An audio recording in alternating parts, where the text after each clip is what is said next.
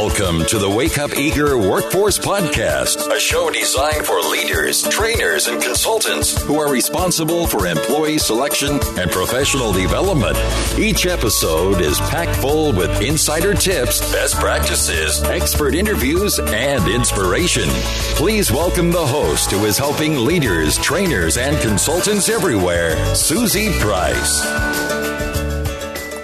Hi there. Welcome to episode number two More Motivation in the Workplace.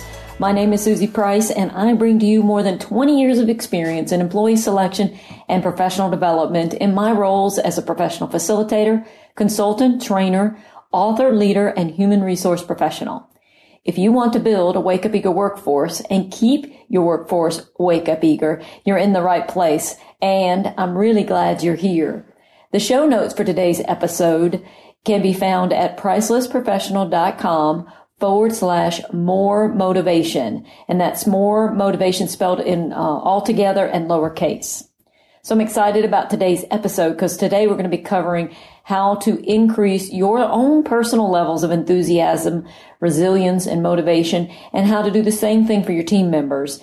And we're going to look at how the Workplace Motivators Assessment can help you build the motivation on your team, reduce conflict, and I also have interviewed one of my colleagues, someone who focuses very strongly on workplace motivation. He's a speaker and consultant, travels all over the country. His name is Doug Smart. So we have a good interview there. He's shares some great stories. And so I'm excited to bring that to you today. We're going to start with our first focus area and it's when we don't focus on our strengths. If you remember in episode one, if you uh, viewed that, it's at uh, pricelessprofessional.com forward slash disc, D-I-S-C. I talked about the importance of focusing on your strengths and I gave a list of um, research that backs up the power of focusing on strengths in the workplace. And so I want to start with a story and it's one that I heard uh, years ago and it has really stuck with me. So let's pretend you're, it's uh, Cambridge University and it's 1953. It's two o'clock in the morning and in student Ted Hughes' dorm room, he's sitting at his desk staring at a blank piece of paper and he's frustrated beyond belief. And he's worried. He has an essay due in the morning that he's been trying to write for days and he can't get past the first sentence. He doesn't understand it. He chose his subject English because of his love for poetry and his ambition to become a great poet. But for some reason, it's getting harder and harder to write those damn essays. And tonight, he's hit a brick wall. As he sits there staring desperately at his paper, he hears noise. And as he looks up, his door opens in his dorm room and he sees, he sees what? An enormous fox head Ted's surprised as the creature pushes the door open and walks into the room. It's either a man with a fox's head or maybe it's a fox walking on its hind legs. As it gets closer, Ted sees that the fox looks like he has just stepped out of a furnace. Every inch of the fox's skin is charred and blackened by fire. Between, between the cracks in his skin, Blood smolders like molten lava starting to seep out.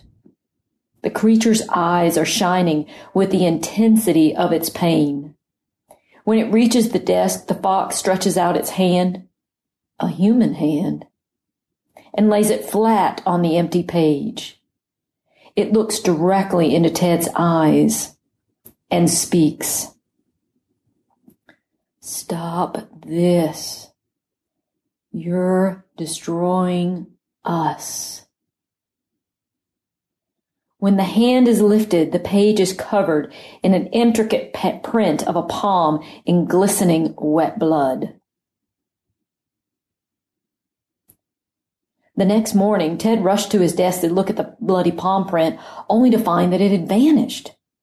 But the impression it left was permanent. Ted went to his teacher, explained that he couldn't continue with his course, and after some discussion, he switched from English to anthropology and completed his degree. He forgot all about English essays and went back to writing poems. Four years later, when Ted's first book was published, it contained a poem called The Thought Fox, a poem that became one of the best known poems of the 20th century. His dream of being a famous poet was realized. So I have listened to that story and thought about that story and have seen evidence of that story in my own life and other people's lives. Um, and let's kind of tie that into motivation. Over the years, especially in college and early on in my career, I made career choices that were in direct opposition to my greatest and natural strengths and motivators. Without knowing it and without some awareness, I was did just what Ted Hughes did. I did what I thought I did because I thought it was expected. I thought, well, this is the path I'm supposed to take. I'm not really interested in it. My energy's not into it. Um, but this is what I've been told to do, or this is how it's supposed to be. And while I didn't get a visit from the fox, I did feel unhappy, stressed, and many of my work days when I was working against my natural strengths were not enjoyable. But like Hughes, things got better over time. And they got better because I was exposed to the research that I shared in episode one around strengths. And I was exposed to the assessments that I do for other people. I learned about all this information for myself. And it eventually led to the work that I do today. And over the years, I've used the assessment knowledge that I have around motivation and strengths and the research to do help many professionals hire, motivate, and lead their teams through information on my website, my newsletters, through podcasts, through uh, strength assessment debriefs, workshops, books. And so that's what I want to share on this podcast today is how to get more motivation. So I want you to stop for a moment and I want you to think about your work and the work you do for your company. And I want you to think about every day what you most want from your job and your company. And I want you to answer this question. So just take a minute and write down these notes. This is going to lead us to helping you understand workplace motivators. Um, so answer this question. While working at my company, I want to gain and then fill in the blank. And so for me, what I'd say is while working at Priceless Professional Development, I want to gain knowledge, income, and freedom to create and share ideas.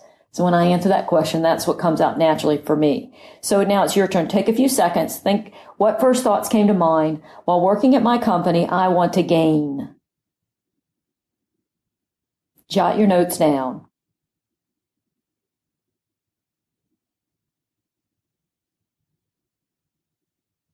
if we were in a live workshop together or talking this through, I'd have other, if you were in a group, have you all share your answers. Uh, but for this podcast, what I want you to do is just make a note of what you answer to those questions. And as we come back after I describe the different workplace motivators, you, you'll probably be able to see a correlation between your answer to that question and what you think your top motivators are. So now we'll go into four key actions for getting more motivation. And they spell out the word more. And today what we're going to do is talk about two of those actions. So let me just go ahead and give you the acronym.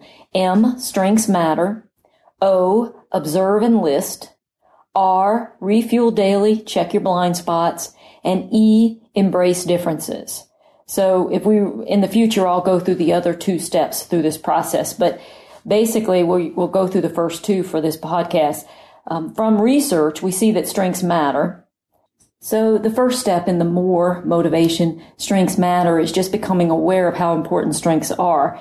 And in our culture today, we aren't. And way back when, when the poet was trying to figure out what his, what he was to do in college and was running into a brick wall, he also wasn't doing schoolwork that was a match to what mattered to him the most, his strengths and what came naturally to him. So that's why he was having the tension we have similar attention. And the only way we can move towards what our natural strengths are is just to realize how important it is to know what they are and to use them every day. Three out of four adults can't list them. And we see that in um, work engagement. We don't have a lot of people who are engaged in their work because they're not using their strengths on the job.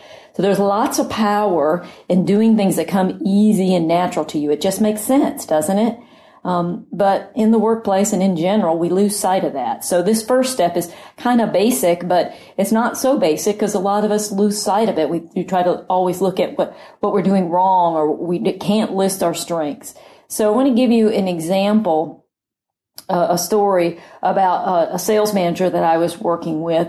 His name was Dylan, and he's going to lead. This story is going to lead us into the second step in the more motivation, which is after strengths matter. Second step is observe and list. So I had a meeting with Dylan. He's a new sales manager, and um, it was a warm spring day. We were in an office park in Alpharetta, Georgia. There was a gentle breeze. It was drifting through the open window. You know, spring in Atlanta is just awesome. And so we were in his office. We were sitting together we were trying to review his assessment results. So we had done some assessments and we were going to do some work together. And I say I was trying to review them with him because he was distracted. He seemed a little tense and he was looking over my shoulder and he was looking out of the window. I turned to see what he was looking at, what had his attention, and I could see an older woman in the parking lot, not too far from where we were sitting, frantically pointing her key fob at her car as she was trying to turn off her car alarm. And so I had already read Dylan's assessment results and I knew that his strongest driver was what we call altruistic service. So He likes to serve and help others. That's where, that's what puts energy, gas in his tank. And so it what is what fills him up and he could not focus on what we were trying to cover because somebody was in need and he could see it. So I said, Hey Dylan, do you want to go out there and help her? And he, he seemed relieved that I even asked.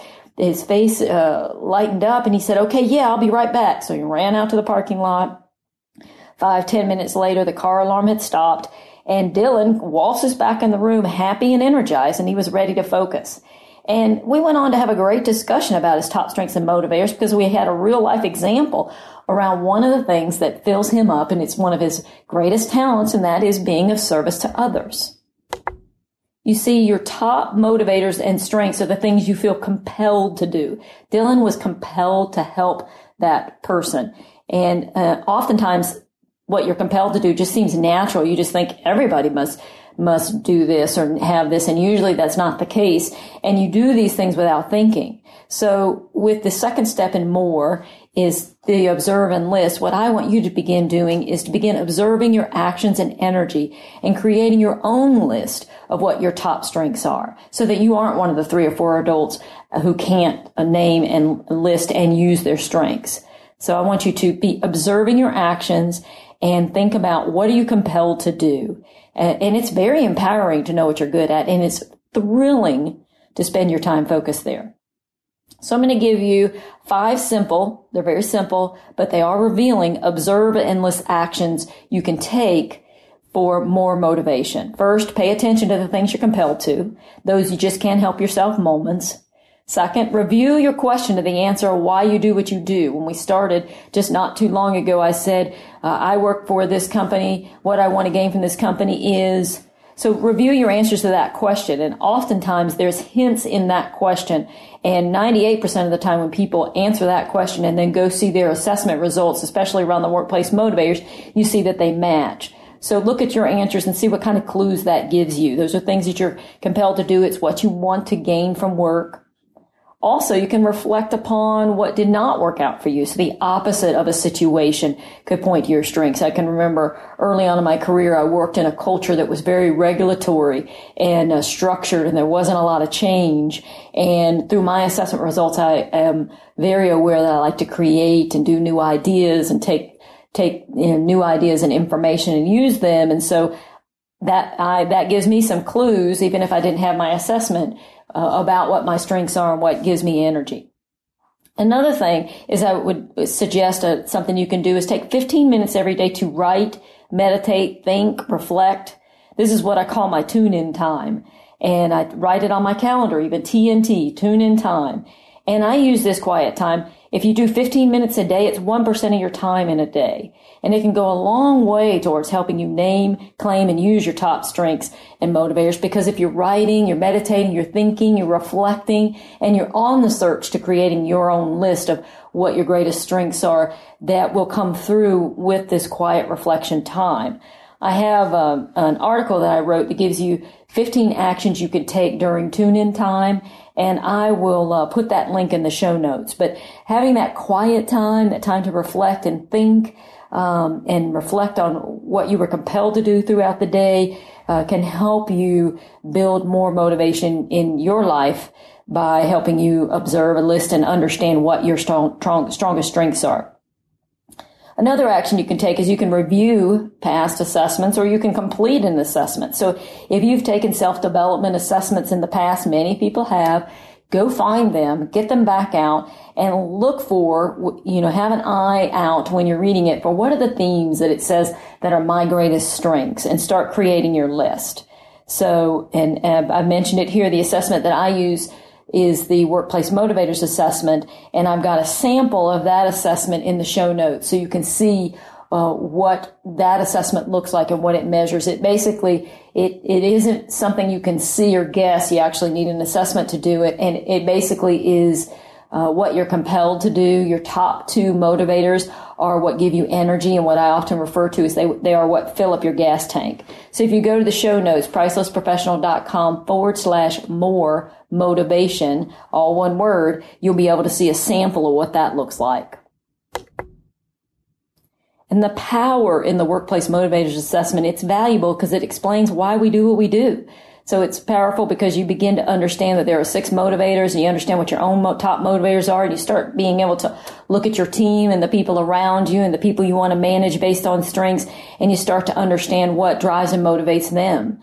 So it, will explain why you feel energized around certain activities and stressed out about others why other some people bother you and some people are so easy to be around if you have similar motivators to others uh, with with uh, it's a very easy connection if you have a lot of differences then different motivators it can be a harder connection until you have a language to understand it it could be more conflict um, you can find out, uh, it'll help you understand why jobs were hard for you. So I mentioned the job that was very regulatory. Well, one of my lower motivators is the regulatory focus. So uh, I had a better understanding of that. If I'd have known in advance, I'd have probably done a better job of selecting um, and not selecting that position because it wasn't a fit. But I didn't know then what I know now, as we all say often. Um, and you'll understand just basically why people do what they do, yourself and other people. And for me, it's it's the same thing as the DISC assessment, but even deeper. You begin to feel more appreciation for the differences between yourself and others, and seeing how even though they value and are interested in something that doesn't interest you at all, it still has value and it it adds adds to the mix. So, you know, once you know what your top two motivators are, what your top strengths are, um, you've observed them, you've listed them by doing some of these activities. Uh, you can spend more time there doing those things. And as you do that, your energy and self-esteem will go stronger and stronger. So what I want to do now is go through a quick overview of what the six workplace motivators are. And um, as I list them, I want you to think about which two most sound like you, and you can think of people you know, and which which sounds like people, or which of those is describing someone you know, maybe your spouse or a family member. So the first motivator is the learner, and this is someone who has a passion for knowledge and some famous people who were uh, the learner. The, the name in the assessment is called high theoretical. Albert Einstein, uh, wake up eager professionals, journalists. I'm high theoretical. That once I learned that the drive for knowledge and knowing, I'm never happier than when I've got some project where I've got to learn something. Can't pass a bookstore without walking in, taking a look, see what's in there, see if there's something else I need to learn. The second motivator is the business person. And this is someone who has a passion for business and making money. Some famous examples, Donald Trump, Alan Greenspan. You could have wake up eager investors and executives. So it's the person who always sees a business opportunity, return on investment. Uh, the the business person is it's the in the assessment it's called utilitarian economics. So it's very practical, uh, uncomfortable or stressed out when time, money, or resources are being wasted and they want to know what's the return on investment. And they're driven by that and that's how they serve the world. The next motivator, we call it the power player. And it's a passion for leading, advancing, and being out front. You see some politicians, John F. Kennedy, Bill Clinton, you know, people who have charisma when they're in front of people. Uh, you can see speakers, wake up eager professional speakers, entrepreneurs, politicians. And it's the person who says, Oh, I'll do it. I'll be out front. I'll be the leader. I'll, I'll um, be in charge. And so these are the folks who, when they were kids, they were probably lining everybody up and telling everybody what they were going to do and keeping everybody in order. Um, and it, they like the best of the best and like um, advancing. And you see that a lot in business and in entrepreneurial endeavors. The next motivator is this, what I call the serving others helper. And it's a, something we call the name in the assessment is social altruistic. And it's a passion for service, coaching, and helping others. So famous examples could be Mother Teresa, Princess Diana, uh, great wake up eager coaches and counselors. So it's the person in the office that everybody goes to talk to and who loves to comfort and serve and support and mentor. And um, Mother Teresa is the best example, selfless service. Next top motivator or next motivator in the list of six is the process and order keeper. So this one is someone who has a passion for order, structure, and tradition. And so you, famous examples would be the Pope, uh, the policemen, hall monitors, and you think, okay, what does all that have in common? The Pope, policemen, hall man- monitors, and CFOs, they all have a system or a process that they want and need people to follow, and they enjoy keeping that process, that order, that structure. These are the folks you're going to say that that's not part of our tradition. They hold the traditions and they're very principled. And the sixth motivator is the uh, aesthetic, and we call that the sensitive balance, harmony, and experience seeker. So it's someone who gets energy and their gas tank is filled up. They have a passion for creativity, beauty, pleasant environments, experience. And some famous examples would be Walt Disney, Martha Stewart, Wake Up Eager architects and designers. And so that is the six motivators, just so you have an understanding of what that is. And and what'll happen in the assessment, what you find out for yourself and for the people on your team or when you're hiring is you can find out what actually drives someone and their top two, how strong they are, um, and where they are in relationship to the rest of the population can give people guidance on, um, what actions they need to take to get more energy and motivation. And when hiring, if someone's motivators match what the job rewards, then you have a great mix because I like to do this and the job is rewarding me for doing it. And so having those descriptors, they're pretty simple descriptors and it's a very powerful tool. And you'll find out when we talk in my interview with Doug, which is coming up next, uh, how powerful it is with the stories that he shares and just how much sense it makes once you have applied it to your own life and you see it in other people's lives. And so I love this statement and it's, we have the energy to do what we want to do and we never have the energy to do what we don't want to do. And we always want to do our top strengths and motivators. So that just makes so much sense. So we need to know what our top motivators and strengths are. We need to understand that strengths matter and we need to figure out what our top strengths are. And we can do that by observing and listing them and then finding ways to do more of them every day. So we've talked a little bit about the motivation. We've talked about the workplace motivators assessment. Now we're going to go into the interview with Doug Smart. He's a speaker, trainer, and consultant. He's going to share why he's passionate about helping people use their strengths. He shares some great stories about people who've made changes once they became aware of their workplace motivators. And he provides some tips for leaders for creating more motivation in the workplace. So let's go to that interview now. Hope you enjoy it. All right. I'm so excited to have on the phone today Doug Smart. And uh, he is a longtime colleague and friend, and he's got a wonderful background. And I'm going to let him share a little bit about his background, what he does, why he does it. Uh, Doug, welcome to the call. Thanks for being here. Hey, hey, Susie. Thanks. I'm delighted to be here. I'm an expert on showing people how to discover and use their personal strengths and I focus in on lifelong success and especially leadership and teamwork. Uh, I do this through speaking at conferences and I do executive coaching and I advise senior management when they're hiring or promoting. Uh, it's all about showing people their personal strength. Oh, I, and I want to say this because I, I like throwing this out into the universe. Once I focused on this goal, stuff started to happen. I have a five year goal to show 1 million people how to discover and use their personal strengths for success in business. Wonderful. And I, and I know why you and I connected all those years ago and still connect now is we both believe in the power of strengths and, and what it makes, what a difference it makes. When did that start becoming important to you and, and how did you get to that goal of having the one million people in the next five years learning about well, the strength? About, Okay. About 15 years ago, uh, a, a coach in Atlanta, Judy Suiter, first introduced me to the motivators. And I have to say, it just blew me away. And, uh, and something else about my own personality. Uh, my number one motivator is aesthetic. So I'm motivated by beauty and form, harmony, experiences, uh, new things, new people, travel, excitement.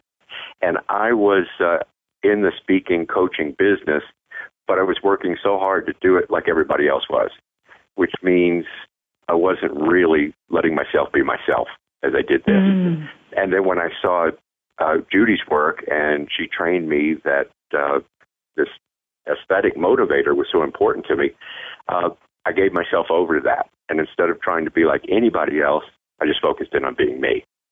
And my business took off. I didn't please everybody, and that's just fine.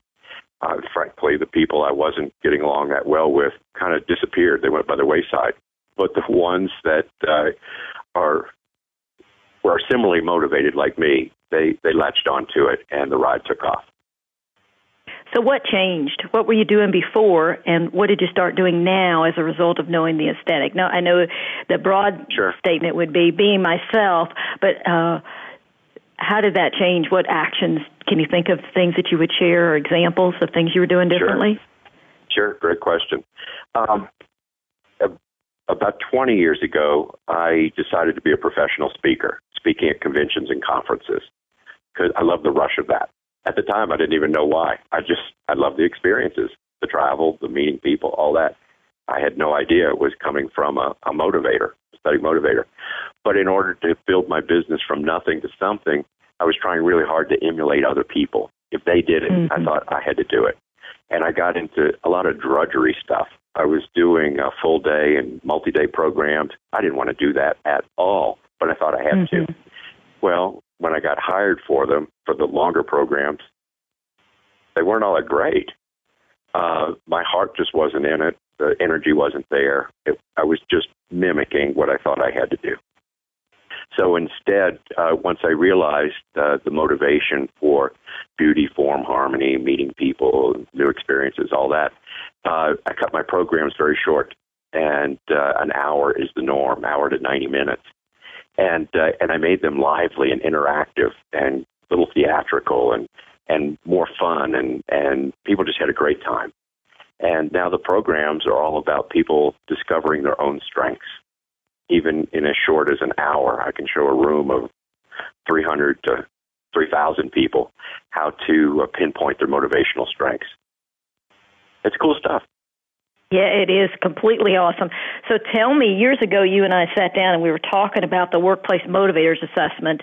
And prior to mm-hmm. our getting on this call today, Doug, I uh, shared a little bit about the assessment and what it measures and that type of thing. Um, but it's one of those tools that sneaks up on people, in my view. A lot of times with the DISC assessment, people get get their uh, DISC style pretty quickly. Um, yes. But sometimes I find the motivators, it, it's a little less obvious to folks. Um, yeah. What do you do in that hour and 90 minutes or 90 minutes to kind of, what are some things you say or do that you're willing to share that could kind of help us understand how you help people get their motivators? Sure. Get well, them, use me, them. Let, let me say DISC is wonderful, but DISC is like the part of the iceberg that's above water, which is only 10%. Right. I think and I'm going to jump in real quick. 90.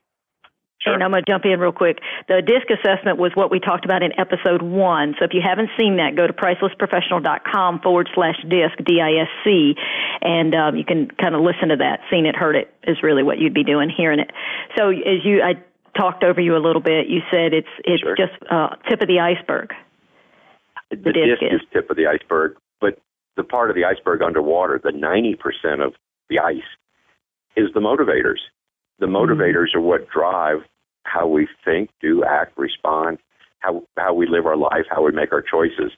And we're either satisfying the motivators or we're turning our backs on them. And I found that, let me simplify this. The more we embrace our motivators, the easier life is, the more productive we are, and the happier we are.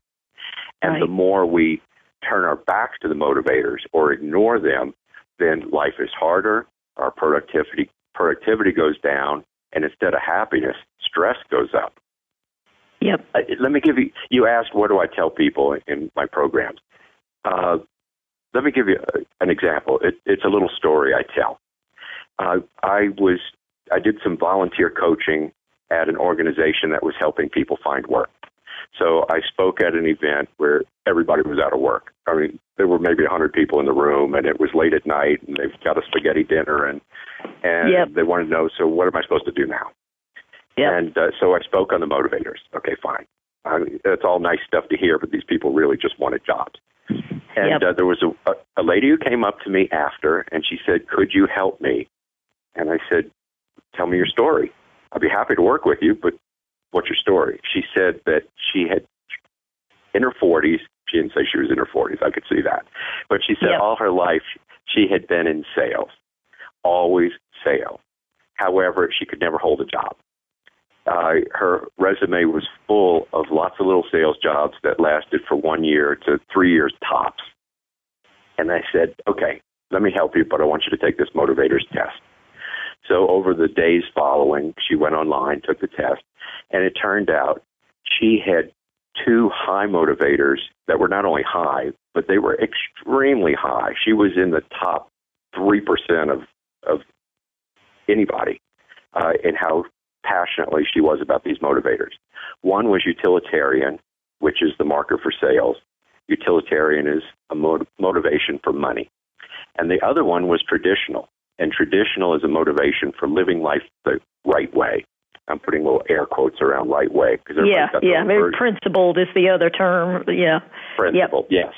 Well, I asked her how does her her high traditional, her right way of living, her principled living, how does that express itself? And she told me her religion was very important to her, and it happened to be Catholic. And all that's just fine. And uh, we're talking, and um, and a question popped in my head about why she had jobs that lasted only one to three years. And I asked her, "How do you get along with your coworkers?"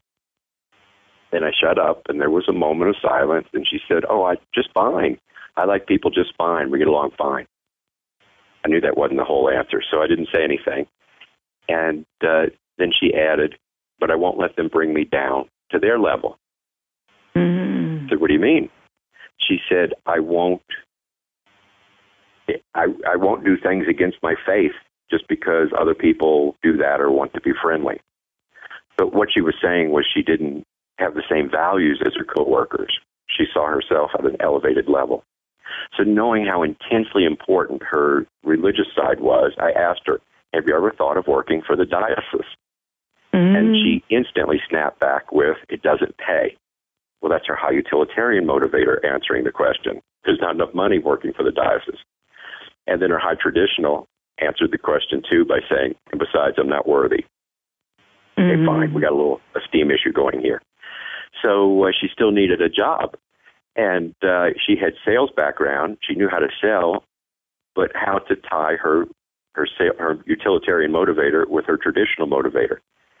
So it popped in my head, and I asked her, "Have you ever thought about selling religious articles to churches?" She said, "What do you mean?"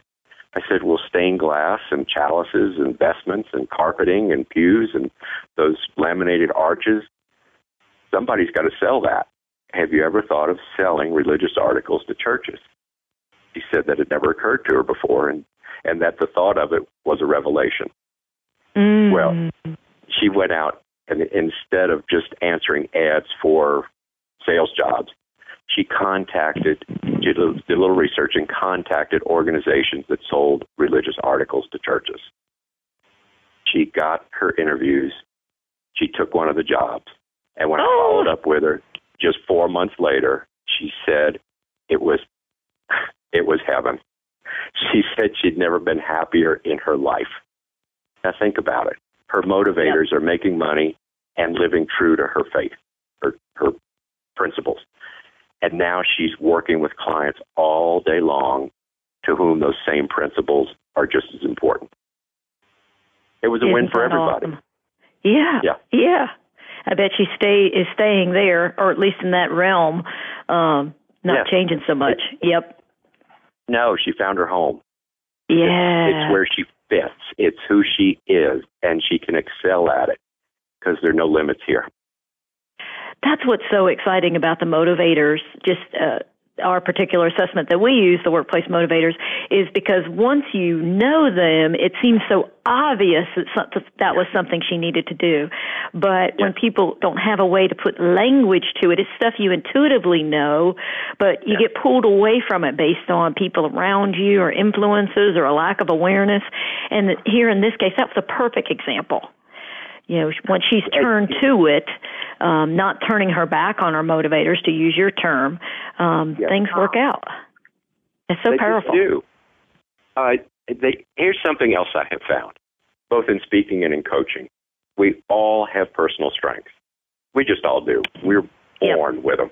Where do they come from? Do we learn them? Are they genetic? It's probably a combination.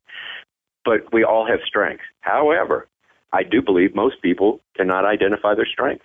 If they had to take yeah. a piece of paper and write down, here are six things I'm strong at, I don't think they could do it. They can't. And um, you know um, what Gallup says? Three out of four adults cannot name their strengths and are not using them on the job. Three out of four. So that sounds about right, doesn't sad, it? Huh? Yes, it does. It's very well, sad. The, stati- the statistics are that more than half the workforce in America, we're in the land of the free. You, you can work anywhere, you can get a job, but more than half hate their jobs. Why? Yeah they got into situations that give them a check, but it doesn't meet their motivational needs. There's no way people can excel if they're not meeting their motivational needs. Right. Oh, I love that quote. There's no way people can excel if they're not meeting their motivational needs. Yes. That's excellent. Yes. And that's exactly right. Why do you think that people we've all done it. I've done it before in my life, and I kind of know why I did. But why do people turn their back on their motivators? What do you see? Why do, why are we so unaware? Why why are three out of four adults not able to share their strengths? What are some of the causes you think? That's a wonderful question, and I, I'm in front of so many people. I see things. Here's yep. how I answer that. Why do people put themselves in situations where they wind up turning their backs on their motivators? One is they're pursuing money. Another is mm-hmm. in America, we have this belief you can be anybody you want to be, just work hard enough. I don't mm-hmm. believe that mm-hmm. anymore. You work as hard as you want. It doesn't mean you're going to excel. It doesn't mean you'll be happy because you could be in the wrong channel, in the wrong career. Uh, also, people uh, try to live up to other people's expectations. Let me give you another quick example. I uh, taught a college course for a while and it was all about the motivators. And uh, one of the students, she was also in her 40s, she told me her story. When she was in high school, it was very fun for her to design clothing. She designed her own clothes, and her friends liked it, and the friends were buying some clothes from her. It was cool. Uh, two girls went to the prom wearing her design. It was a lot of fun. And she was all excited about going to college, and she was going to study fashion. At that same time, her father lost his job. And the family decided that one way to cut expenses was to live closer to relatives out of state. Fine. Now, here she was. She had just graduated from high school, and uh, she's told she's not going to college. At least daddy's not paying for it. And she thought, what am I going to do? They invited her to go to Florida with them. She could live at home. And she said, no, it's time for me to be independent. So she pulled out a newspaper, looked at the classifieds, and she answered an ad for a car dealership that was looking for somebody to work in the back office handling paperwork. She got the job. 25 years later, she's still in the oh. car dealership. Yep, that happens so often. Yep. And hates it, yes. What happened was it turned out to be the only place she had training for making money, and she was scared to death to leave it for something else. So I asked her, all right, you're a grown woman now. What do you do for fun? But how do you beat the stress of a job you don't like? She says, I design clothes. That's mm-hmm. the, what you said a moment ago. It's so obvious to us because we know these things, yep. but people don't see it. Mm-hmm. So why don't you design clothes on the side and uh, and learn? You'll have some successes, you'll have some failures, you'll make some money, you'll lose some money, but at least you'll move in a direction of something that gets you excited, gets your juices flowing. Uh, you'll enjoy it. You, it won't be so stifling. And that's what she's doing. And she's probably a lot less stressed. Well, this all happened 10 years ago. She's still working okay. in a car dealership. She doesn't want to give yes. it up.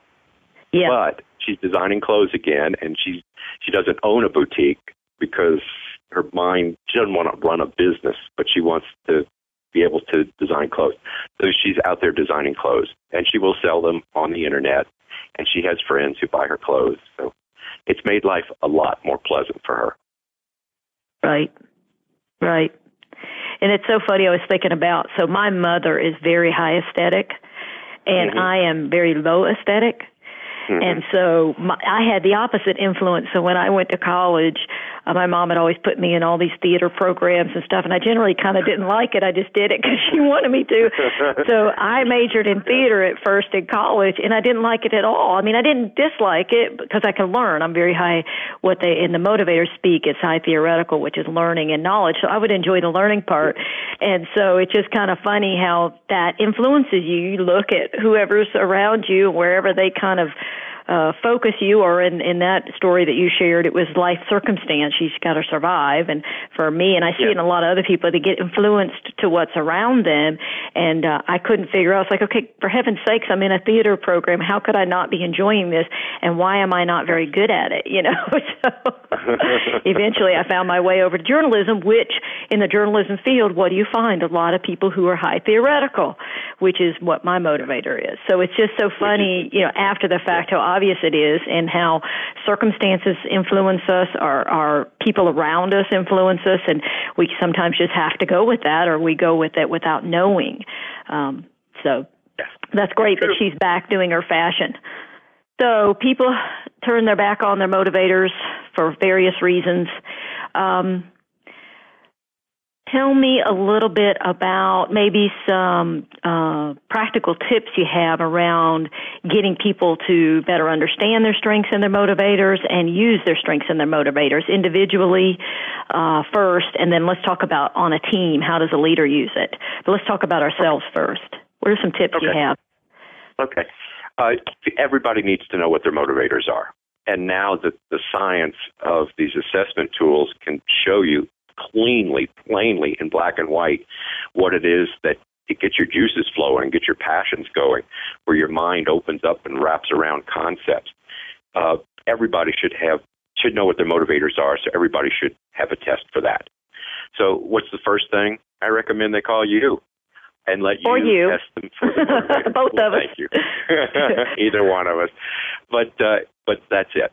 Uh, and if somebody's not going to make the very small investment to get the motivators tested, then they should at least sit down and take stock of themselves. And it's really, really straightforward. What do you enjoy doing?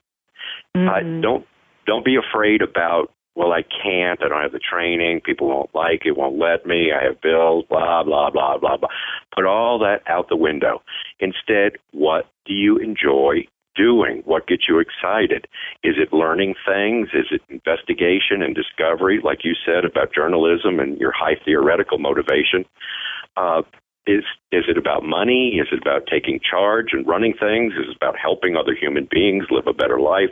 What is it that gets you going? Do an assessment of yourself. And here's something else. Go back to your dreams. Uh, if you still have your dreams as an adult, fabulous. If you don't, go back to when you were a kid. What did you dream about? What was the world going to look like? What was your place in it? because those dreams are tied to your motivators. They didn't come from nowhere. They really did not come from movies or TV. They came from a deep place inside of you. Go back and listen to that voice. Later on, you'll figure out how you can get from A, that's today, to B, where you'd like to be in your dream. But go back to your dreams. And then the third thing you can do is set goals about doing things work wise that make you happy what would you like to be doing? And you might be a gazillion miles away from it today. But uh, here's recommendation I give all the time. Do something every single day, seven days a week, big things and micro, tiny things, but do something that gets you a little bit closer to your dream every day. Mm, Why every day? What are you going to do? Take a day off from your own dreams? right. Get yourself closer to where you want to be. Now, all those things speak to your motivators. Now, you asked, how can a leader use this? And what if you have a team? Right. If I'm if I'm speaking at a convention that's big or a conference that's little, I do something that people find a lot of fun. We talk about the motivators. We I tell stories. People get a concept of where they fit on in on their own motivators, and I ask them to take a look at what their number one and number two motivators are. And then I have a big chart in front of the room, and I say, everybody stand up. Come up here. I'm going to give each person two red dots. They're just red paper seals with adhesive on the back. I'm going to give you two red dots. Put your two red dots on this chart next to your number one and number two motivators. So that's uh, a lot of noise and confusion and fun and laughing. Right. and, and, and it's amazing. And even if there's lots and lots of people, they all come up. And then when they're done, they're back in their places and they're looking at what we as a room created. And it, it happens all the time. There will be some motivators that got lots and lots and lots of dots. There'll be some that got very few. Right. So the question that's easy to ask the room is if we were a team, if all of us were together working on a project or a service or making something happen, what would we look like? What would we get excited about? Where would our passion as a team be? And then it becomes very obvious. Just like you and I were talking a moment ago. Once you know these things, it's so obvious. You go, duh, why didn't we think yeah. of this before? But you can see where the team's headed. Is the team focused yeah. as a group on theoretical love of learning? Are they focused on service, helping other people? Are they focused on making money at any cost? Uh, are they focused on taking responsibility for being at the top in their industry, or do they want to just be another another organization that shows up? You can see it; it's right there. Yeah. So you ask, how can leaders use this? Two ways. One is the leader needs to know what their team as a whole is inclined to head for. What motivates the team? And then, second, the leader has to know what motivates each player on the team. And once the leader has that information, that's powerful stuff. That's when you can steer the ship. Yeah. And and the focus is when they're actually on the team. Okay, so you might have some people whose motivators don't really match their job, but that was before the leader might have known to look for that when interviewing, which you and I both teach that. Um, yeah. But if somebody's not a fit in the job, it can give the leader ahas in regard to okay, so that's why the maybe the motivation goes up and down. But I argue, and what do you think that you know there are things that the leader can do to help the person do more of that on the job. Yeah. Even if it's not yeah. a exact exact fit uh, for if, the job. No, if it's if it's not an exact fit, the leader should understand that it's not an exact fit. But if that right. person has to keep doing that job, then the leader can see what what payoff they would get from extra uh, training for the person, extra attention, hand holding assignments. Uh, maybe they can provide assistance and, and remove some things around the edges uh, that don't fit yep. the individual. Uh, there are things leaders can do so that the person can prosper or at least perform better in that job. Yep. And it's a two-way street, so the person can know. Um, I was actually working with somebody recently where she was uh, extreme high aesthetic and mm-hmm. extreme social altruistic, and her job somewhat called for that, but not specifically. So aesthetic is what Doug was talking about earlier about the beauty and harmony and creative experiences, and then the social altruistic is service, serving others. So you know, she has her role for herself is how can I get more of that in my life inside of work and outside of work so my tank is full. And then the leader's job is to say, okay, how can I help her? Like you said, I like how you said that uh, out of, outside the edges. How did you say that? Take the stuff away outside the edges. Take, yes, take away some of the responsibilities that don't fit the person's motivators. Start chipping away at the edges. Chipping away at the edges. Yeah, because you can do that. I mean, there is some leeway there. The job is the job, um, yes. but that's that's awesome. So great, great uh, sharing and, and insight around self and other leaders. Sometimes I find, and uh, tell me if you find this, do you, or you might have gotten better at explaining this than I, but sometimes I find people like they take the disc assessment, they get it right away, they know what their style is, and the mm-hmm. motivators almost have to marinate a little bit for folks. They understand them, but I don't know yeah. if they are um because it's a little bit it's so internal. Uh, yeah. Say something about that and what you've noticed about that, because um, people are joyful around their disc assessment and interested in their motivators assessment, and sometimes slow to fully implement it. I think it's for a lot of people. It's new. I, I do agree. For a lot of people, it's new information. Yeah. Uh, the disc is behaviors. You know. Yeah. Is somebody they can see that person or Yes, they yeah. can see it, and, and, they're familiar with it. It it makes sense. Um, when I train, well, whether I'm doing a keynote or a training or a coaching, in a way, it's all training. It's all about helping people be smarter in making their choices. Yep. Yep. Uh, I, I ask them as we we go over this kind of material to think of people they know who are like this. Ah. And and they always have examples. They think of their spouse or the kids or their aunts or their mother or and that's the personal side. Once you get into a, an organization, a business, they start thinking about the boss and the coworkers and and uh, the person who works in the cafeteria, and they just start putting faces to it. So I've found that to be the most helpful. It, it takes it from being a concept to being real. Real, yeah. Yes, like yeah. we, for example, we were talking about uh, the theoretical, which you are, and it's that love of learning. And uh, I was coaching a client, and I was explaining each of the six motivators, and uh, I was talking about theoretical, which, by the way, she was not. She was very low on that. But just so she would know, I was giving her some background, and she laughed. She said, "Love of learning. That's got to be my husband." I said, "Why? He reads a lot." She said, "Oh no, he hardly ever reads." How do you know that he has this love of learning? She said, Well, every night when he comes home from work, we have the same routine. He comes home, uh, we have a little cocktail, and we have some conversation. We roll into supper, and then right after supper, he gets up from the table and goes in front of the television and sits in his chair with his remote control, and he watches television for the rest of the night.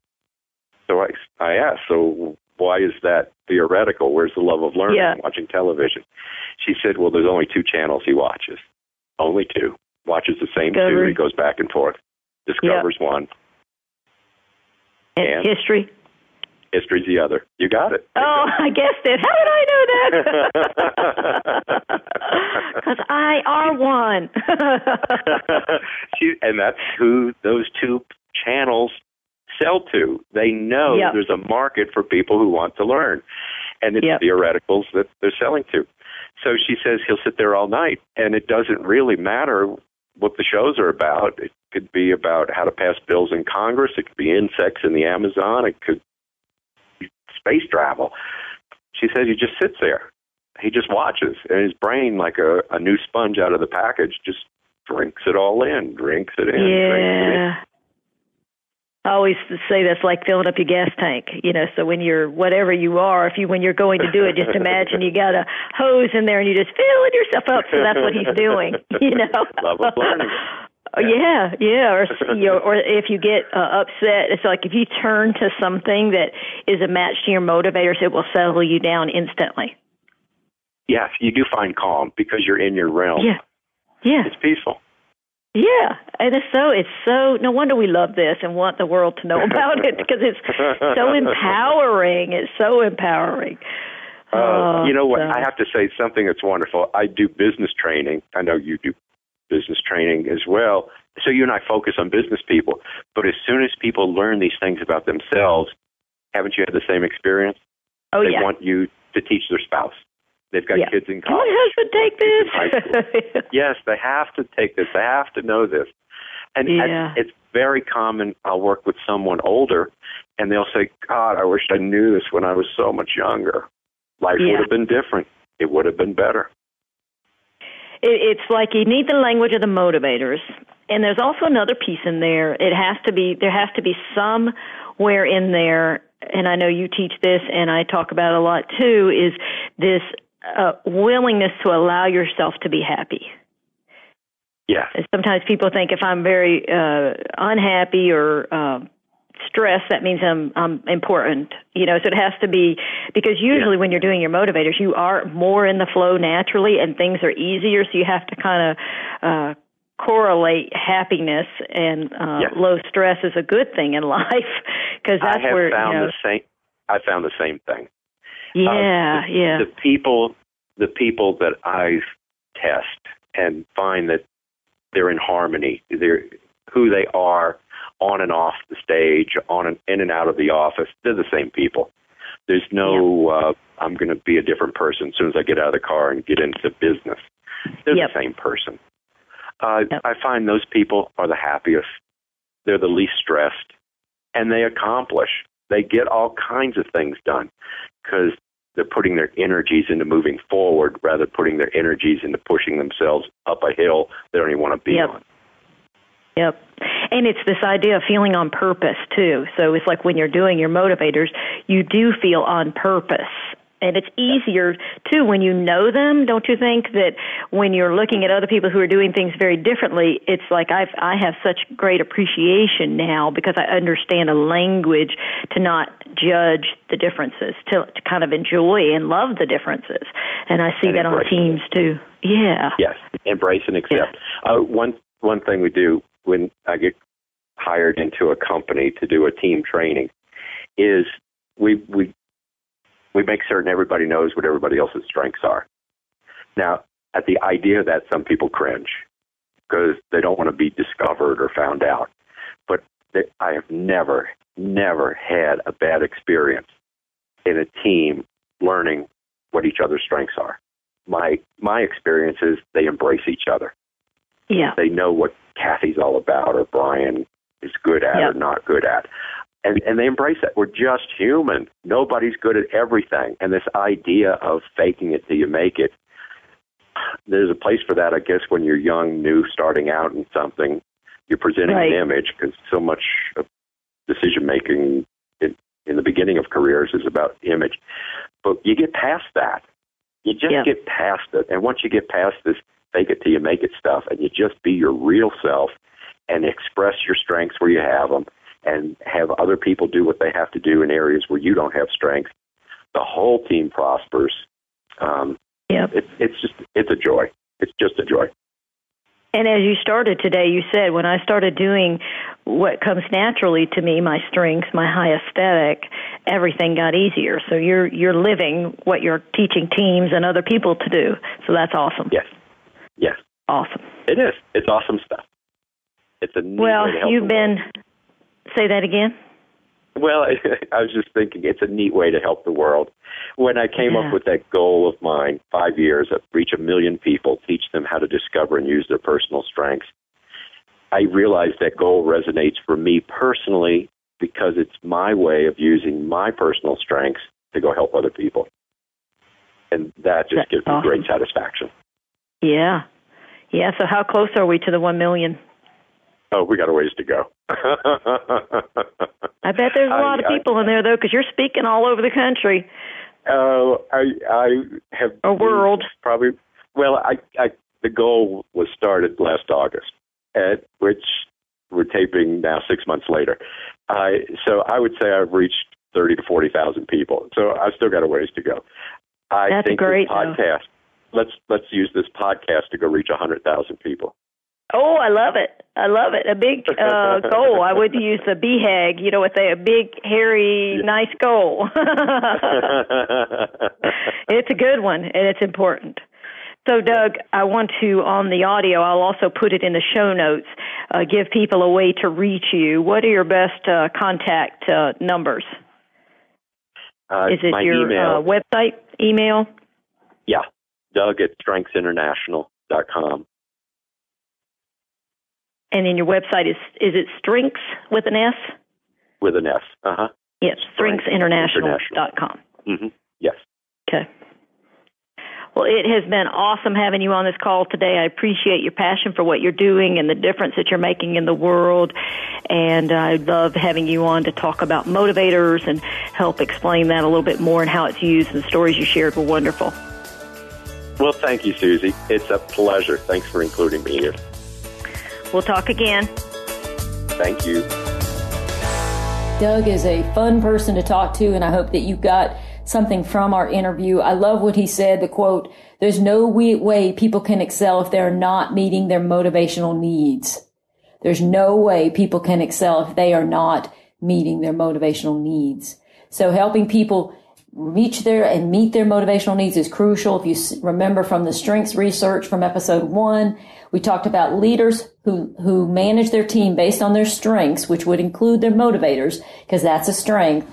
Leaders who lead based on strengths are 86% more successful than leaders who don't lead based on strength. So that quote just ties that all together. So if you want your team to succeed, if you want to exceed, we want to know what our motivators are and our team's motivators and our team members and help people work with those and use those on the job. So we've covered a lot today. We've covered how important motivators are to your own sense of well-being, and we've quickly walked through the two steps in the more motivation method. I've uh, reviewed the top six motivators. In future podcasts, we'll talk more about how you use this in hiring, and I'll give you some uh, interview questions that you can use. So we'll come back to that. It'll be future future episodes with more information. But today, at least, you've gotten an introduction into workplace motivators and uh, a restatement of the strengths and how important they are. So as we close today, I want to um, list for you or share with you a quote from Robert Hartman. He is the creator of one of the assessments I use in the TriMetrix assessment. It's the Hartman profile. And uh, he posed these questions way back in 1960. And he shared that they were important for every leader to ask and answer about people on their team. And they're as true, true today as they were back then. And here's what he said. Are they going to be happy? Are they going to be productive? Will they want to stay? Will they own their job? Will they contribute their talent generously? That's what we're looking for as leaders, as trainers and consultants. We want to help people be happy in their job so that they can be productive, so that they want to stay, so they own their job and they contribute their talent generously. So that's the momentum. That's the energy. That's what we want to create. And I, I sincerely believe that the focusing on strengths based on research and just intuition and observation is so powerful. And two tools that can help you do that is the um, DISC assessment and the workplace motivators. So you don't have to be a mind reader to figure this stuff out. You don't even have to use the assessments. You can create your own list of your top strengths and motivations, start using them every day based on your own observations and paying attention to what you're compelled to do. And then as you feel this power for yourself, it's very easy to start looking for other people's strengths and start giving them the same gift of helping them leverage and use their strengths on the job. Remember, don't assume that anyone can excel in any job. And remember that people bring who they are to the job. And who they are is not only their background and experience, but it's their natural style, strengths, and motivators. Look for matches in strengths and motivators when hiring in addition to background experience. And there's more on this in future podcasts. In fact, the next podcast is going to be about um, some of the errors we make when hiring. But I also have a book, How to Hire Superior Performers. You'll see that on my homepage on my website um, that goes into more detail about that. But you want to look for the matches so that when you are hiring people, they are a fit and they get to use their strengths on the job. Make assignments when you can based on individual strengths and interests. And don't forget the ROI for this, the return on investment for you and your organization. Studies show, and I'll restate the statistic again because it's so astounding. Uh, leaders who focus on the strengths and motivators of the people they lead are 86% more successful than leaders who don't. And teams who are set up to run based on their strengths and motivators have higher customer service scores and higher productivity scores. So you have special talents and gifts and strengths and motivators that matter. And so do the people who work for you and with you. Help everyone around you become more aware of their own gifts, hire and manage based upon them. And you're going to create a happy, motivated, and very productive team of people who own their job and contribute their talents generously. So that's the end of our episode number two, more motivation. If you would like to stay in touch via Twitter, I'm at Wake Up Eager on Twitter. At Facebook, we have a Facebook page, Wake Up Eager. On LinkedIn, you can look me up at Suzie Price, S-U-Z-I-E Price, and we can connect there. You can contact me via pricelessprofessional.com forward slash Suzie, S-U-Z-I-E, and that's all lowercase. That's all my contact information. And you can find these show notes at pricelessprofessional.com forward slash more motivation. So our next topic is, I mentioned just a little bit ago, the top three biggest interview mistakes people make. So we'll be looking at that part of leadership. Look forward to it. Glad you're here today and uh, we'll talk to you soon. Take care. All the best. This episode of the Wake Up Eager Workforce Podcast was brought to you by Priceless Professional Development. Thank you for tuning in. If you enjoyed today's show, head over to pricelessprofessional.com to gain access to more professional development resources.